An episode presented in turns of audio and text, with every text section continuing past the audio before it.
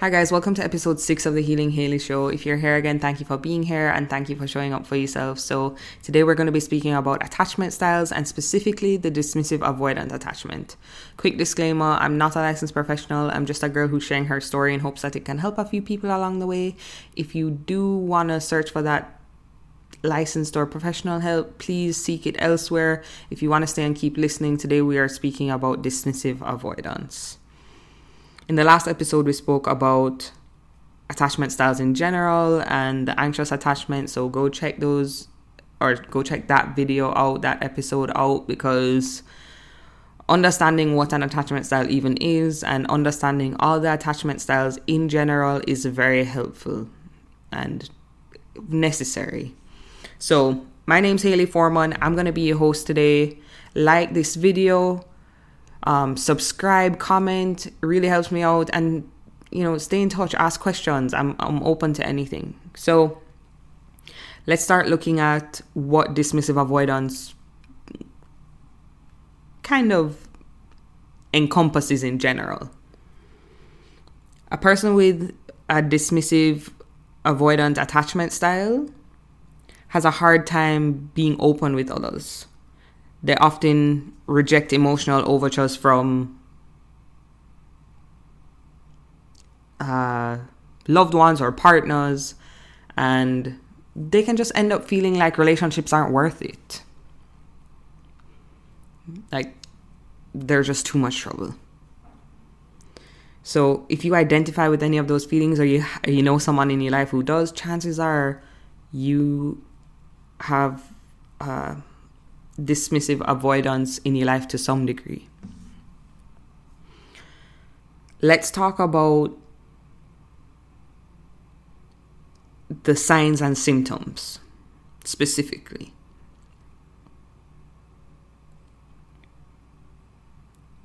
In children, we speak about the signs in children first, because you could have a child that you're, you know, you're you're trying to figure out what's going on with them emotionally, or Um, it's also helpful if you just want to look back on your childhood, because it will help you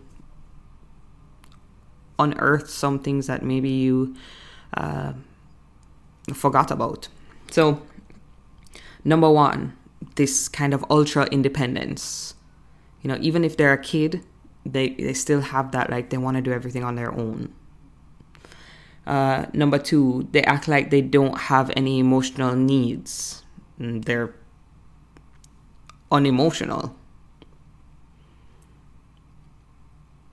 They can also have difficulty like crying or expressing their emotions in a, a more vulnerable way. And number five is physical contact. So they're uncomfortable with physical contact. And for me as a kid, there was a shift, and there definitely was a time where um, I wasn't so uncomfortable with physical contact with um, my family or my parents. And then something happened with my mom that just, uh, I, I no longer felt comfortable. And even to this day, I don't feel comfortable being physically close to anyone other than my partner, which is interesting because my love language is physical touch. My number one love language is physical touch. So, you know, like I said, going back through these symptoms, you can start to think, oh, but I do have that. Like, I do have issues with physical contact outside of just my partner. You know, why do I have issues with that? Or why does it feel like uncomfortable to me? You can think in your head like, oh, it just feels uncomfortable to you. But that's the whole process of growing and healing, is like you have to really dig at like why why does it feel uncomfortable to you. And you may end up at the same answer. You may end up at, yeah, it just feels uncomfortable to me, but there's nothing more. But you have to make sure that you really dig through it, because there may be something more there. And for me,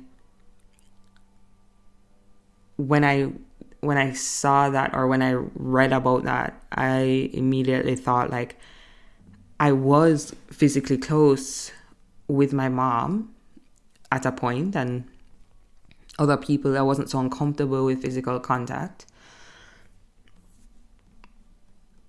And then there was a shift.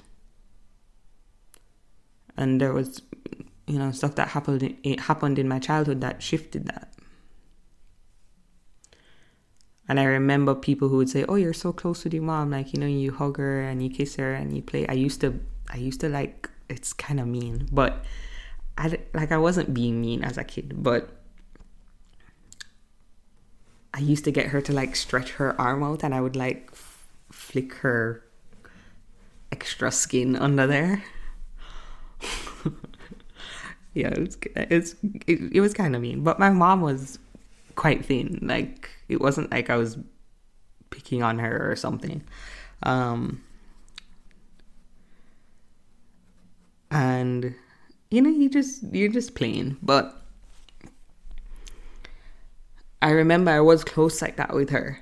And then I, I wasn't. And I had a situation with her where, you know, she was really going through a lot. Like, she just wasn't feeling good about herself and was in a really bad place. And it's not an excuse, but, you know, I'm I'm thirty years old tomorrow, so I can I can look back and, and have empathy and, and understand um, that she was going through things. But I went on vacation with her, and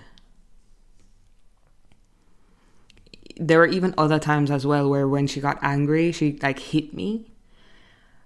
And it wasn't just, you know, like a slap on the wrist. Like, it was like an actual, like, fight almost. And I was just kind of like, what the hell? Like, what are you doing? Um,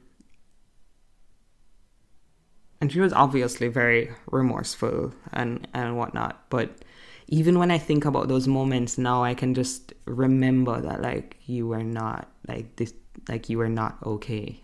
You know, um, and obviously not a great way to to deal with those emotions, not a good way at all. But I remember that those instances, like I can see that I shifted from not wanting to be like, like just feel, like being close like that just made me feel uncomfortable. So looking back at that can help you to say, oh yeah, like I remember these times, or like I can I can think back to like, why would I feel uncomfortable? You know, and you can kind of bring those things up and, and acknowledge them and, and say like, yeah, actually I do remember like a distinct difference in my childhood when I hit like eleven or twelve, and you know, conveniently that's when those things happened. So, you know, chances are that that added to it. Now let's talk about some signs of avoidant attachment in adulthood. So there are a lot. So uh, pause the video, do what you have to do. Think about them, write down, write down any of them that you might identify with, or you think your partner identifies with, or a friend. And uh, yeah, let's jump into it. So once again, holding independence as like the most important thing. They are self-sufficient. They don't need anybody. Um, that's another thing, believing you don't need anyone else and you have to do it all on your own. And I think that where this comes from is uh, there can be two things, but your parent could have actually manipulated you and uh, helped you, but it wasn't actually helping you. It was for their own gain, or uh, yeah, they just kind of used you in the moment. So now it makes you feel like you don't want anyone's help because you're it feels unsafe to you. Or it can come from um, someone being very overprotective, so doing everything for you and then kind of making fun of you or or belittling you and making you feel like you weren't able to do it on your own. You know, so now you have that feeling. Um, and I've had that where I've tried to help um, friends or partners and they literally are like, no, I can do it by myself. And it's like, okay, like no one is saying you can't do it by yourself, but like it would also help if you got help, you know? anyway, that that is definitely a, a pretty big sign that you have some avoidant tendencies. Um, you avoid talking about emotions. You uh, refuse to talk about your past. So I've had relationships where I've spoken to the person about their past and they just like reeled off these things that happened in their past and spoke about it like it was very a matter of fact. And I remember thinking, you know, when the relationship kind of got to a bad point, I was like, or kind of ended, I was like, why can I only recognize right now that that was a much bigger issue than I thought it was at the beginning? Because I'm the type of person that if I think something's an issue, I'm going to talk to the person about it. Like, I'm going to be like, hey, let's talk. Like, let's, you know, what happened here? I, and because I, I deeply want to understand people and understand them on an emotional level and understand them, you know, through their past to where they are now. So I know I would ask questions like that, but then I thought to myself, why didn't I? Like, this is so weird. Why didn't I ask those questions? And the reason that I didn't ask those questions is because that person was so good at just like making it seem as if they were totally cool with it. Like, they had processed it and they're like, yeah, it's totally fine. This happened. Yeah, it's kind of an or- unorthodox thing to happen in a childhood, but you know, it is what it is. And I remember thinking in that moment, oh my gosh, that's so mature. Or, you know, this person has processed it. And that's why I didn't keep diving in. That's why I didn't keep asking those questions when, you know, I I, I needed to have been asking those questions. But also, you can only ask as many questions as, like, someone also has to be willing to to, to be vulnerable and be emotionally vulnerable. And that's the biggest thing here, that dismissive avoidant people could, will, will tell you something very surface level, but they won't tell you the emotional root. And they're good at playing it off like it's absolutely okay. So definitely watch out for that. Definitely start thinking to yourself, did this person tell me what happened, or did they tell me how they feel about what happened? And if if it's missing that feeling about what happened, then uh, you can start recognizing it. Or they just refuse to talk about their past in general. That's a pretty clear sign. Um, they have very strong personal boundaries, and negotiating or compromising around those are like absolutely not, you know, and very like individualistic. And once again, I don't support that. I don't think it's going to help um, connection on the planet. The whole point of why we're here is love, and the way that you receive and give love is through connection.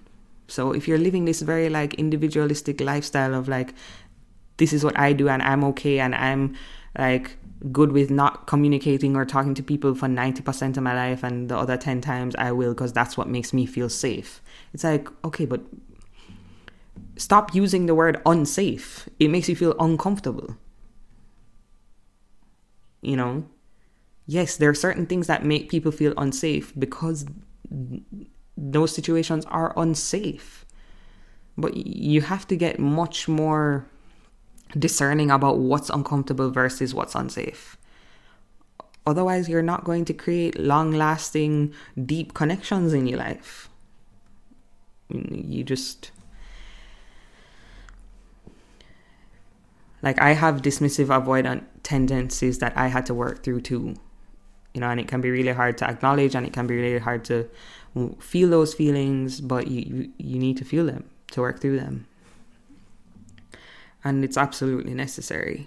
So, like, it's necessary for connection and for love. And we all want that, you know, whether we say we do or don't, we all want that. So, um... dismissive avoidant people can shut down if someone pushes you to get deep or be emotional. I've had this in partnerships where, as you can tell, I've had many partnerships or friendships with dismissive avoidant people. Um, I have literally had a partner just shut down, like one hundred percent shut down.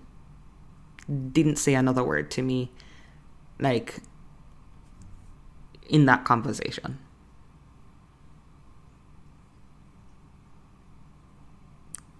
I, I've never had that before in my life, but um, yeah. And then obviously having that happen just made me even more anxious. And I was like, what the heck? Like, I did not understand that. And obviously I had my own emotional maturity to work on as well. Um, but being in a relationship with someone who's dismissive, avoidant, I mean, you can feel like this person is so cold and like mean, you know, you, that's dismissive, avoidant people often get accused of being that way. And I mean, to them, they're protecting themselves, but really they're just putting up a barrier between themselves and love. And they're not willing to, to talk about how they feel because they're too um, uncomfortable or scared, or they feel like they're like a burden to talk about their own. It's it's a burden to talk about their own feelings and stuff. So those are things you have to work through, because uh, the right people will not feel that way. The right people, the he- healthy people in your life will not feel like the things you have to say are a burden. Just remember that. So you constantly find faults in other people. You have this ideal partner or past partner that you constantly compare all your relationships to. Um, if you're in a romantic relationship, and you're dismissive avoidant, you can often feel stifled in that relationship.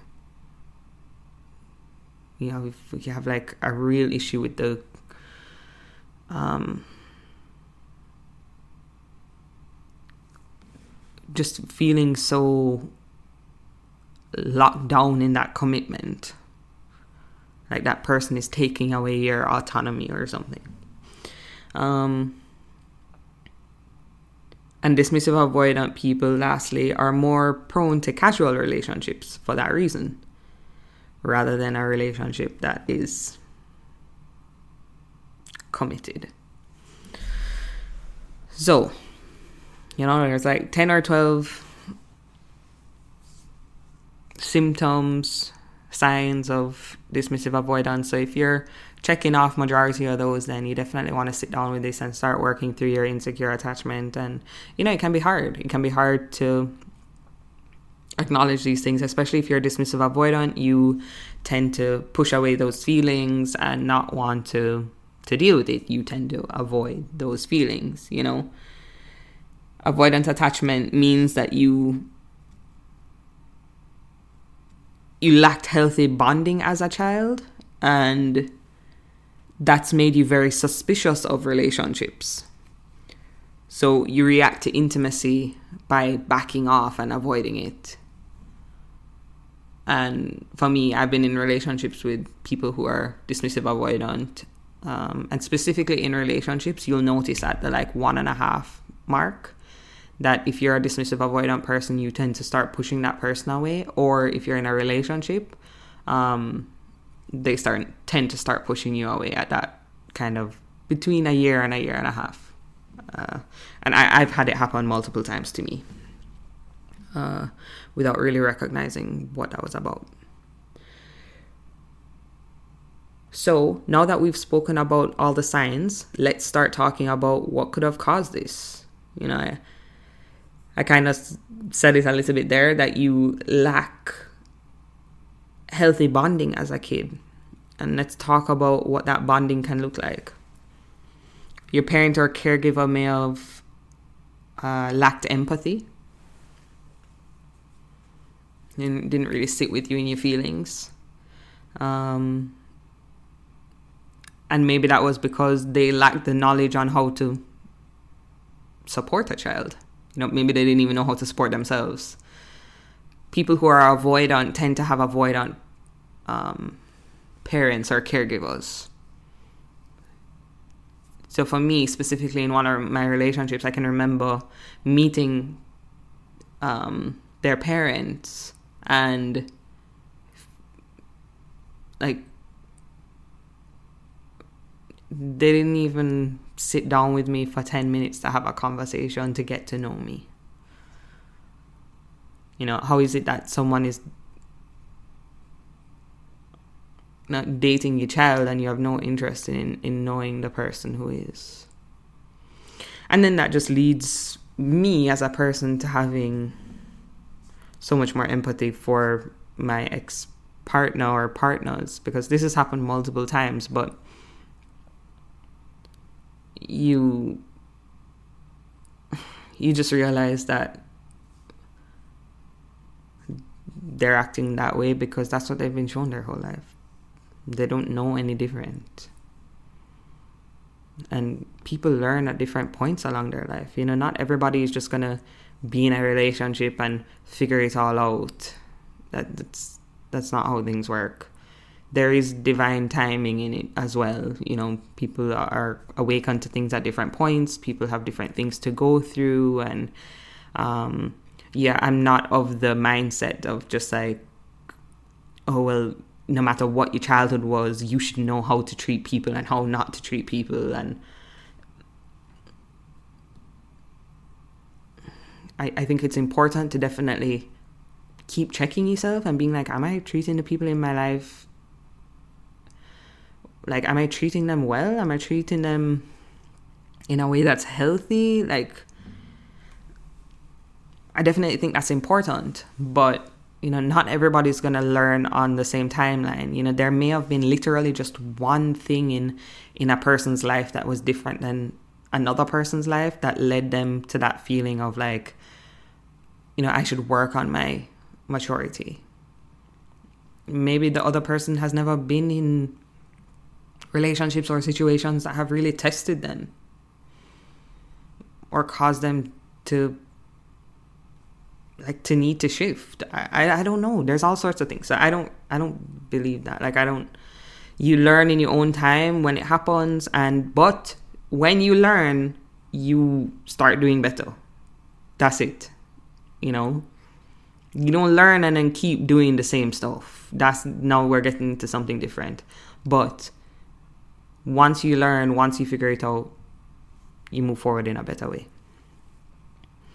So the reason that I kind of stuck on that is because, like, have compassion for yourself. Have empathy for yourself first, before you go giving it to anybody else. Have it for yourself first and understand why you are the way you are, why you've been making those decisions, so that you can stop stunting your own growth because of things you didn't ask for. You know, things that happen to you that you you didn't ask for as a child. You had no control over them happening to you. So be gentle with yourself. And keep going down this path. Keep acknowledging things in your own time, you know. But just make sure you stop hurting yourself and you stop hurting other people. You know, obviously, everyone to some degree is, is going to, you know, break a promise to themselves or, or um, you know, maybe hurt someone else at some point. But you don't want to just go projecting that out onto the world without a care. Like, no one wants to be that person. So, what else could have happened? Um, your parents could have felt overwhelmed by their parenting responsibilities. So they um, guilted you or neglected you or shamed you, you know. They could have shamed you for having feelings, because you having feelings means they're not parenting right. And then acknowledging that is too much for them. And so it's just easier to make you feel bad about your feelings so they don't have to deal with it. They could have been abusive or emotionally distant. So literally when you needed them emotionally, they just were not there. Um... And that's kind of abusive, honestly. In in relationships, I, I, I do think it's kind of abusive. So sit with that and think to yourself, you know, were my parents there for me? Not just were they there for me, did they hug me and and kiss me and tell me it's going to be okay, but did they sit with me in my emotions? Did they hear me out? Did they um, hold space for how I felt around the things that they did? Or someone they loved did? You know, sit in those feelings too, because it's not just about, you know, y- your mom hugged you or y- your dad, you know, let you lie down with him and everything was okay. Like you, you do have to talk about things and move through the actual emotions. Um, and lastly, your parent could have tended to your needs, but very inconsistently. So some things they were there for you, some things they weren't. And that created this distrust and this general feeling of, you know, getting close to someone is unsafe because I never know when they're going to be there for me or not, and it's just easier for me to be here for myself. Um, that's usually a very typical, like, dismissive, avoidant um, train of thought. So we're kind of getting towards the end of this episode now. The last thing that we're going to speak about is how to deal with a partner who is dismissive, avoidant. So we kind of spoke about what dismissive avoidance looks like and, and what causes it. But now let's talk about if you're in a relationship with someone who's dismissive avoidance specifically. What are some of the things that can help them? Number one, don't keep pushing when they feel overwhelmed. Try to be there for them when they've calmed down. So allow them that space to just feel their feelings, because dismissive avoidant people tend to need a little bit of time to process their emotions. Not always, but they tend to need a little bit of time. They get really overwhelmed by a lot of emotional um, or by intensely emotional like conversations because they've gone so badly in the past. And now they can kind of be bringing that into the relationship now and thinking this this isn't going to go well. I can't say how I feel because the person's not going to understand, and the person's going to hate me, and the person's going to... Um, get angry at me, whatever.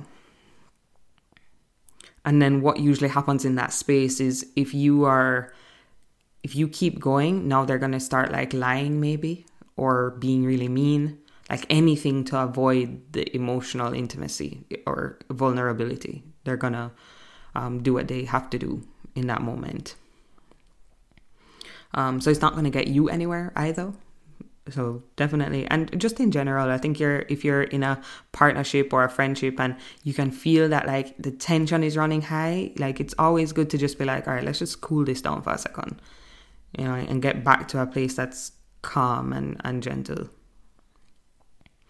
Number two, understanding their past experiences are driving their present behaviors. So that's simply just saying like, having compassion and empathy and depersonalizing things. So not thinking that their actions today are necessary, necessarily reflective of how they feel about you, but just how they feel around certain things as a whole because of what has happened to them in their past.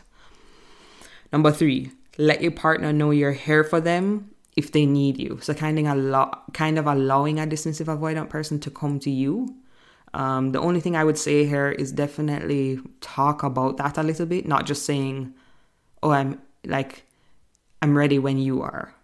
I think it would more be like, hey, I can tell that maybe you're not ready to have this conversation right now, but um, for me to be in this relationship or friendship, I do need to have this conversation, and you can let me know what timeline you think is okay or what timeline you might need to think this over.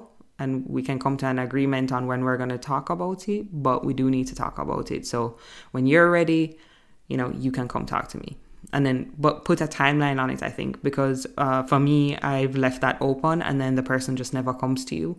And you're left feeling like you have to bring it up again, and then you bring it up again. And then all of a sudden you're the person who keeps bringing it up. And uh, yeah, so be really clear from the beginning of like, hey, this happened.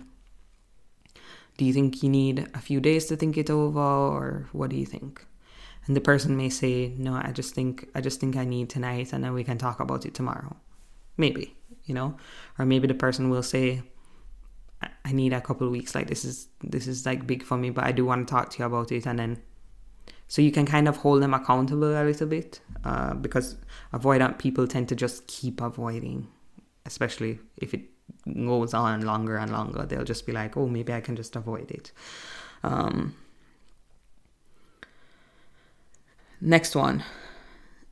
Setting healthy boundaries about what you will and won't tolerate. So if you're in a relationship with a dismissive, avoidant person, um, and, and honestly, this is any attachment style, because of course, anxiously attached and fearful, fearful avoidant people also do things that are unhealthy. But mm, just having a conversation around what's okay, because you can't, you can't want to have a relationship with your partner if you're just constantly walking on eggshells, or like trying to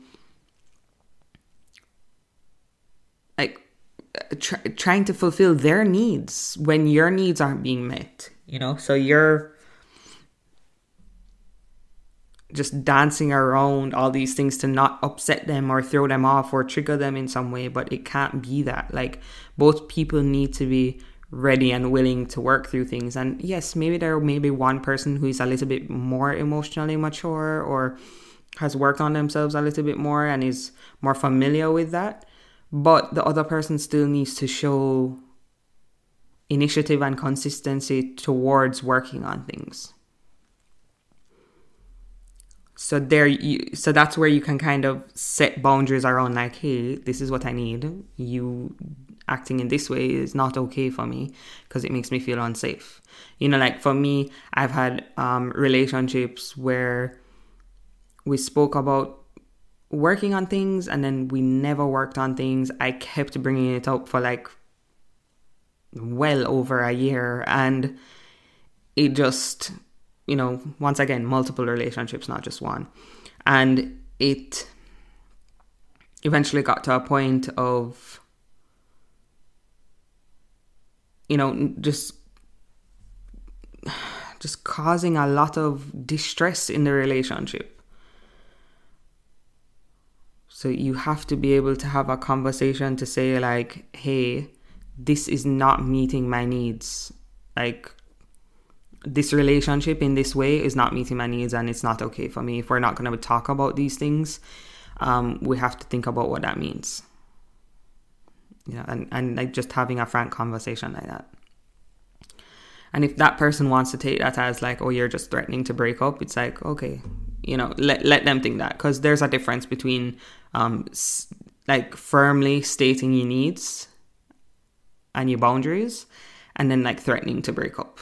There's it's it's two different things. If someone is constantly like not giving back to you and you're like, hey, well then we need to talk about what this means. Maybe you need to go do it on your own, or maybe uh, we just can't do it together, or or we need to try another way or something, you know, and that person's not really giving you anything back.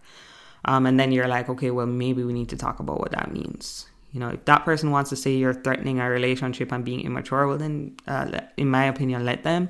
Um, Like, you have to firmly say, like, hey, this is what I need. And obviously be willing to compromise and willing to talk about it. But if the other person's just, like, not really willing, then you have to look at that. And the reason that I always state that, and, and I'm really firm with that, is because being in a relationship that is causing you that, like, emotional pain can be extremely destructive. So you can't do that to yourself. Um, last but not least, change your tone of voice. So for me, this was really difficult because, once again, I'm Jamaican. I'm kind of uh, passionate and and uh, aggressive even at times, and my tone of voice really wasn't helping certain situations. So, like I said many episodes ago, like I could have been more gentle. I could have kind of calmed it down, but I was so anxious in the moment and had all those feelings and didn't know how to work through them and didn't know what was happening. And, you know, obviously I've grown a lot since then, but in those moments I had that and I had that reaction. And, you know, having a conversation around emotions in a more relaxed, calm way can help the other people or help the other person to really feel more comfortable. and and and and feel more comfortable in labeling their own feelings instead of being focused on like it being it feeling unsafe now, you know. Um but as a kid, I had those conversations. Like I had, like, if there was a situation with my dad and we disagreed about something, like not, not something grand, but just disagreed about something, like it was a argumentative conversation. And that didn't bother me, but it does bother other people, or it does make other people feel like, you know, it's not going to be okay now or safe now. So you, you do kind of have to recognize if your partner maybe needs... um Uh, just to have the conversation in another way. And obviously you have to talk about your cultures, and you both have to compromise. Like you both have to understand and depersonalize situations and compromise. So um, on both parts, you, you have to work, and you have to be willing to just talk about all these little things that may be throwing you off. So guys, we're at the end of this episode. We spoke about uh, symptoms, causes, how to Uh, navigate relationships with that dismissive avoidant person. In the next episode, we're going to be talking about fearful avoidance. That is the um, attachment style I most identify with. So yeah, there'll be a lot to say in that episode. But like I said, watch all of them. Keep going. If you are a dismissive avoidant person and you took the, te- the step to uh, watch this and you want to start acknowledging it, then I just want to send you some extra love and strength and courage, because it's hard. It's hard to uh, acknowledge these things and, and to start feeling those feelings that you've been pushing aside for so long. So I am completely with you, one hundred percent. The next episode, as I said, we're going to be talking about fearful avoidance. Thank you so much for watching, guys. Lots of love, lots of light, and I'll see you in the next episode. Bye.